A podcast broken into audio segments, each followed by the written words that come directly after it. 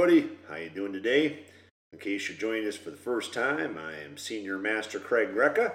I'm a sixth degree black belt in the Universal Martial Art, a fifth degree master in the Taekwondo martial art, and also a brown sash in Kung Fu. And I've been training for over three years in Kobudo weapons. And I'm here today to discuss the teachings and trainings inside the Karate Kid universe, including the Cobra Kai Netflix show. Now, first of all, before we get started today, I just want to apologize that I haven't had a podcast in a little while. Um, I've been uh, very busy at the uh, new studio doing the construction, so um, I've just been uh, prioritizing my time there, and uh, I'm hoping to um, pick up where we left off here on our podcast and have a lot of fun. So, today's example comes to you from Cobra Kai. Daniel instructs uh, Robbie to wash the windows as a blocking technique that he implements later on. Also, in this same series, Johnny Lawrence instructs Miguel to wash the windows. Now, when Miguel asks him how he wants to wa- how he wants him to wash them, he responds, "I don't give a crap." Okay, that's not what he said exactly, but we uh, PG it for the um, for the younger viewers out there. So, uh, this represents the different ways and focuses to teach martial arts, which we'll cover more later. So, we're going back to our roots a little bit on the podcast, um, including a um, new topic called Wash the Windows. Now, Wash the Windows topic I've had for quite a while. Um, I just haven't um, developed it yet. And also, too, um, when I say get back to our roots, a lot of my podcast, um, this is exactly the uh, direct uh, Miyagi to Daniel kind of uh, work task that our podcast is known for. So, um, a little background history on this. Of course, um, I've washed windows many times in my life, especially when uh, I own many martial arts studios that had uh, glass displays in the front uh, windows. Um, I truly believe that uh, when you have a when you, have a well washed windows in the front of your business or your home, they it looks better and allows the light and the views to be enhanced. Okay. Now, the work task today, of course, is the washing of windows. Um, in order to accomplish this, you first have to make your cleaning solution um, for big projects. For big projects, a lot of times, cleaning solution is water and soap, dish soap. Okay, a lot of a lot of times windows are washed with that, and, and many, many people don't even know that that's what they use. Um, I use that initially with a um, um, like a fluffy um, like wand kind of thing where you can wash a, a whole window at once. Um, in my current studio, um, I have the I got I measured the windows because the windows are all the same size, and I bought a um, a, um, a brush that's the same uh, a fluffy uh, brush cleaner. Uh, this the same size as that window, so I can wash each window uh, individually and, and uh, not have to uh, double up. Um, and then also use a squeegee to um, to dry the water um, after you've done washing the window. Now, um, you also need to have small products, small project solution too. Um, sometimes I um, have a, a bottle, uh, usually Windex, that I use for smaller projects, and I will use that to spray on the windows and then uh, then squeegee it off when I'm done. Okay. Of course, you need paper towels there too to wipe your squeegee and to also clean up any um, dripping mess that you have there. Okay. And when you do the outside windows, you can be a little messier because the uh, usually the outside or the sidewalk area uh, will dry in the uh, sun, so it's not a big deal. Kind of just cleaning the, uh, the, the concrete a little bit so you can let it uh, just air dry. But when you do it inside, you need to have a little bit more control as to not get water everywhere. Um, so you can clean up the excess, the excess of the, using a mop sometimes, or just extra paper towel. Okay, and you can touch it up. Um, as I said before, I was making a joke about this. Uh, you know, you wash the outside windows, um, and then you're all, you think you're all done, and then uh, Mr. Miyagi would come up to you and say, "Both sides," you know, or both side, and then you'd have to go inside and clean them too. And with windows, that's important because um, you know you never know where the street could be. The uh, the dirt could be on the inside or could be on the outside. So if you do both sides, um, you know that it uh, that it's it's clear and that uh, your windows look clean. Um, also, too, I um, a lot of times uh, windows uh, in businesses and sometimes in homes as well. You can wash the um, the um, frame around the window as well. Okay, because that makes the uh, the project you know the whole thing look a lot better. Sometimes uh, those frames on the um, you know the the sills can get pretty dirty, and you you can dirty up your paper towel pretty quick. So a lot of times I won't just as a pointer I won't use the um, the stuff I the paper towels that I've used for the sills or the frames. I won't use on the glass because it'll, it'll add more dirt to the windows. So um, this uh, process, by the way, can also be used um, when you have mirrors in your studio. So if you have mirrors in your studio, whether it be a dance studio, um, a, um, a gym, or a uh, martial arts studio, uh, you can clean your windows the same way. I mean, your mirrors the same way. So, you know, washing the windows isn't that really that complicated of a uh, work task, but it is something that, uh, that needs to be done. Okay? Um, I'm not doing it that much currently at my studio because I'm still in the construction phase. So when you're in the construction phase, you're not really in the fine tuning phase. Uh, fine tuning phase is uh, done later on. So, anyways, um, let's move on to the martial art practice today. Now, on the physical training side, the um, the washing of windows uses a motion call, uh, called the side side block. Okay, so you open up your palm of your hand, okay, and you do a, a block to one side, and you can use the back of the hand uh, for a block as well. So you can go side, side, side, side. Now that uses hand blocking, okay, as opposed to using the whole arm to block. Um, with the open hand, you gain a little bit more um, surface area to block um, and you get the reassurance that it's blocked. Um, so it's not a bad block. You know, you can do it um, in our martial art. You can do an inward block that way. You can straighten out the arm just a little bit, and you can use that to block something so it doesn't come close to you. So that's the side side block. Now the next one is the up down block. Okay, now the up down block can be done with the um, back of the hand going upwards and then pressing down for the low palm block um, for the up down. So you go up, down. Now, some martial arts will use the wrist to block with. I'm not really a big fan of that, um, only because of the physics of a block. Now, I've seen people do it a lot in, in different martial arts, and it looks looks cool because it looks like you're blocking something um, with a very small target area.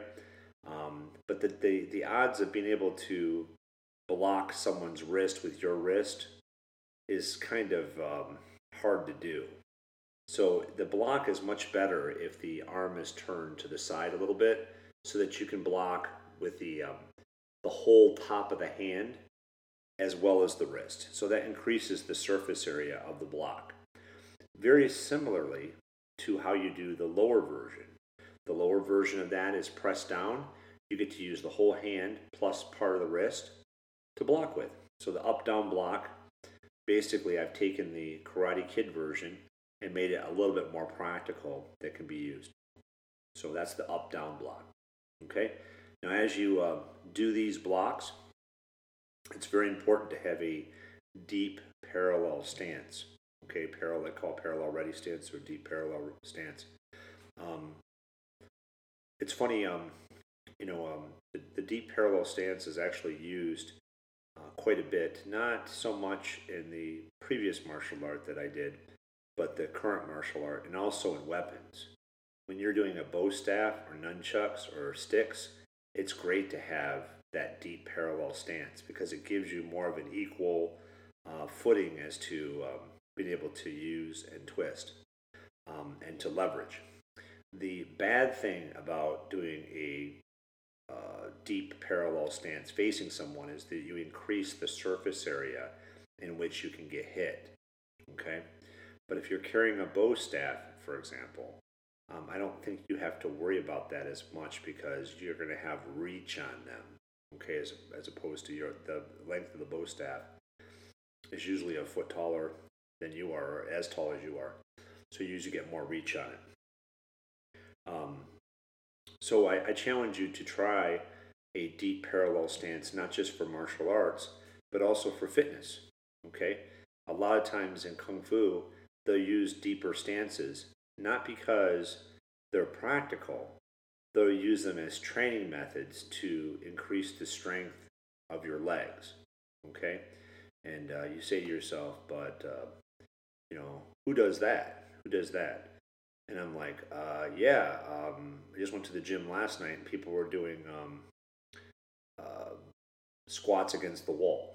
We do that in class too. We, um, I have a dice that I roll, and one of the things on the dice is squats against the wall. So you, you put your back up against a wall, and then you, uh, you uh, hold a squat position, okay, for a while.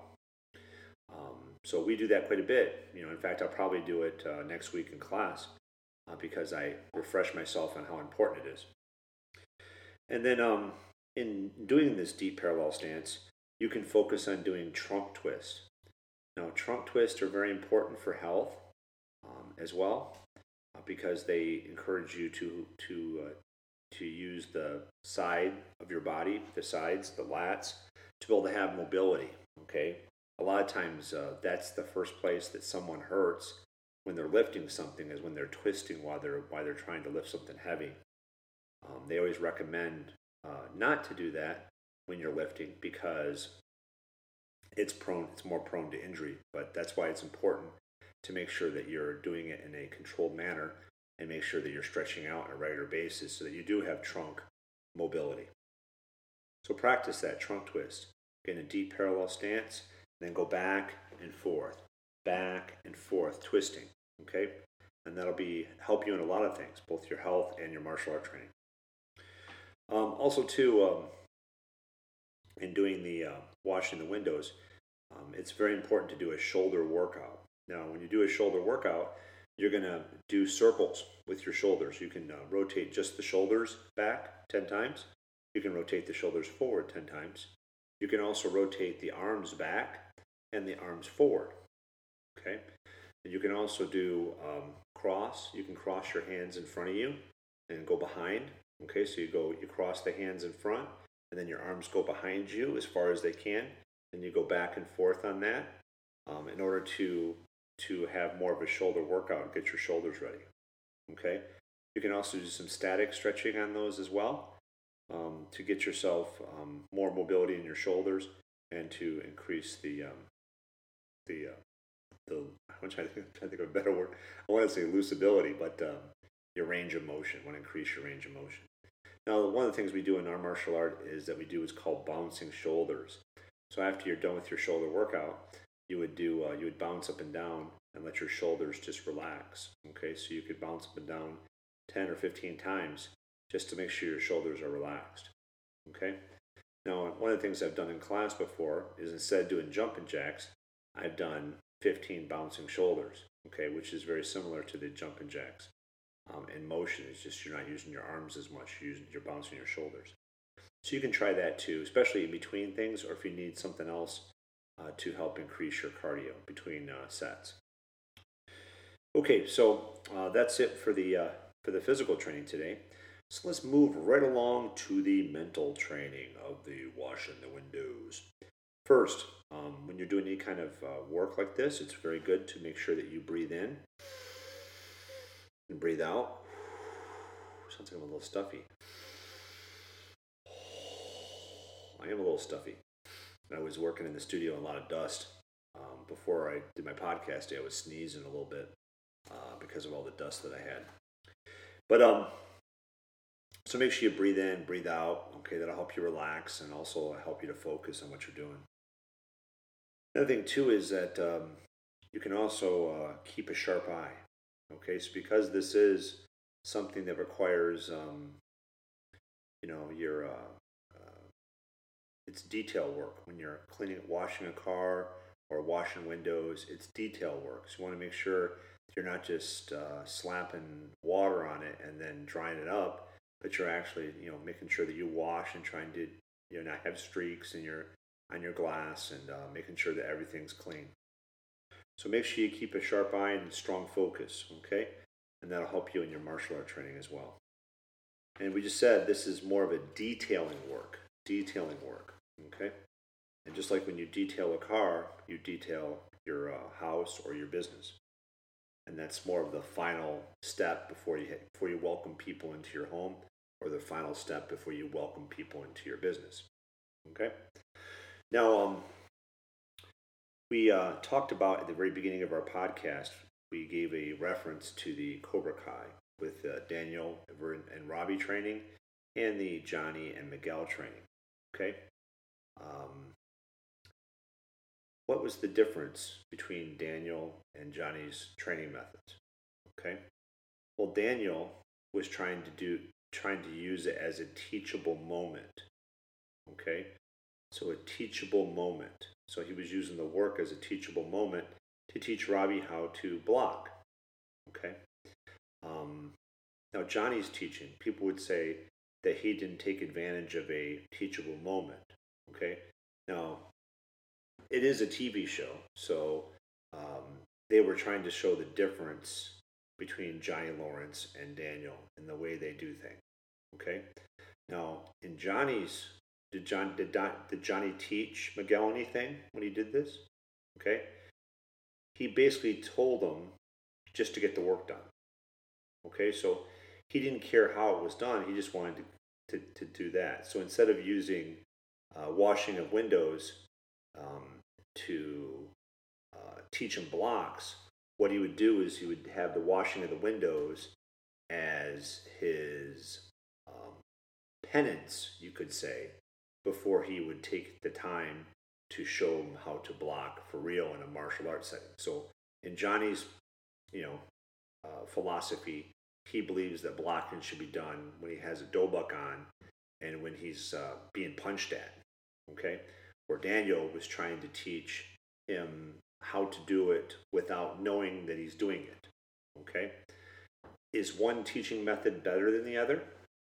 No, not really. I mean, a lot of people could say that Daniel's is better because that's how Mr. Miyagi did it in The Karate Kid, but it's not. You know, um, sometimes um, the Johnny Lawrence method is stop messing around and get it done. Okay? Um, one of the best things I could, uh, other example that I can give you that's, that's that illustrates this point is um, Daniel. Um, they built the in the the last season of Cobra Kai.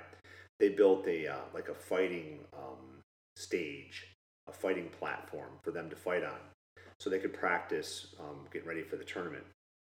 Now they had built it, and Johnny Lawrence had gotten there early with a um, with a commercial sander and buffed it all out. Okay. And uh, it was very, very smooth so the kids don't get any splinters. And Daniel was mad at him because he said, I was going to use that for the whole week as a teachable moment. So he was going to have the kids sand it by hand all week. Okay. So in this example, you know, is Daniel right and Johnny Lawrence wrong? No, but both of them are right. You know, it's just that Johnny Lawrence wanted to focus on the training itself and not focus on doing the chores. Okay, so he went there and got it done early and just got it done so he could do the martial arts in a martial arts setting rather than doing it in a different way. So some people learn differently. Okay, so some people like uh, being kind of tricked into learning something, like Mr. Miyagi style. And then some people um, just like this is cut to the chase and show me the meat, uh, the meat of the uh, of the of the movements. So um, so that's just different ways of teaching martial arts. Okay, sometimes I've used both. I've used both different in the in the, in the many years I've been teaching. I used both uh, training methods before. So, anyways, um, let's go ahead and wrap it up here today. Just remember that uh, in order to fully learn any kind of martial arts, you have to unlearn your misconceptions about what constitutes training. Okay.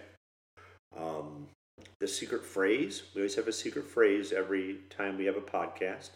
Today's secret phrase is both side. Okay, so once again, that secret phrase is both side.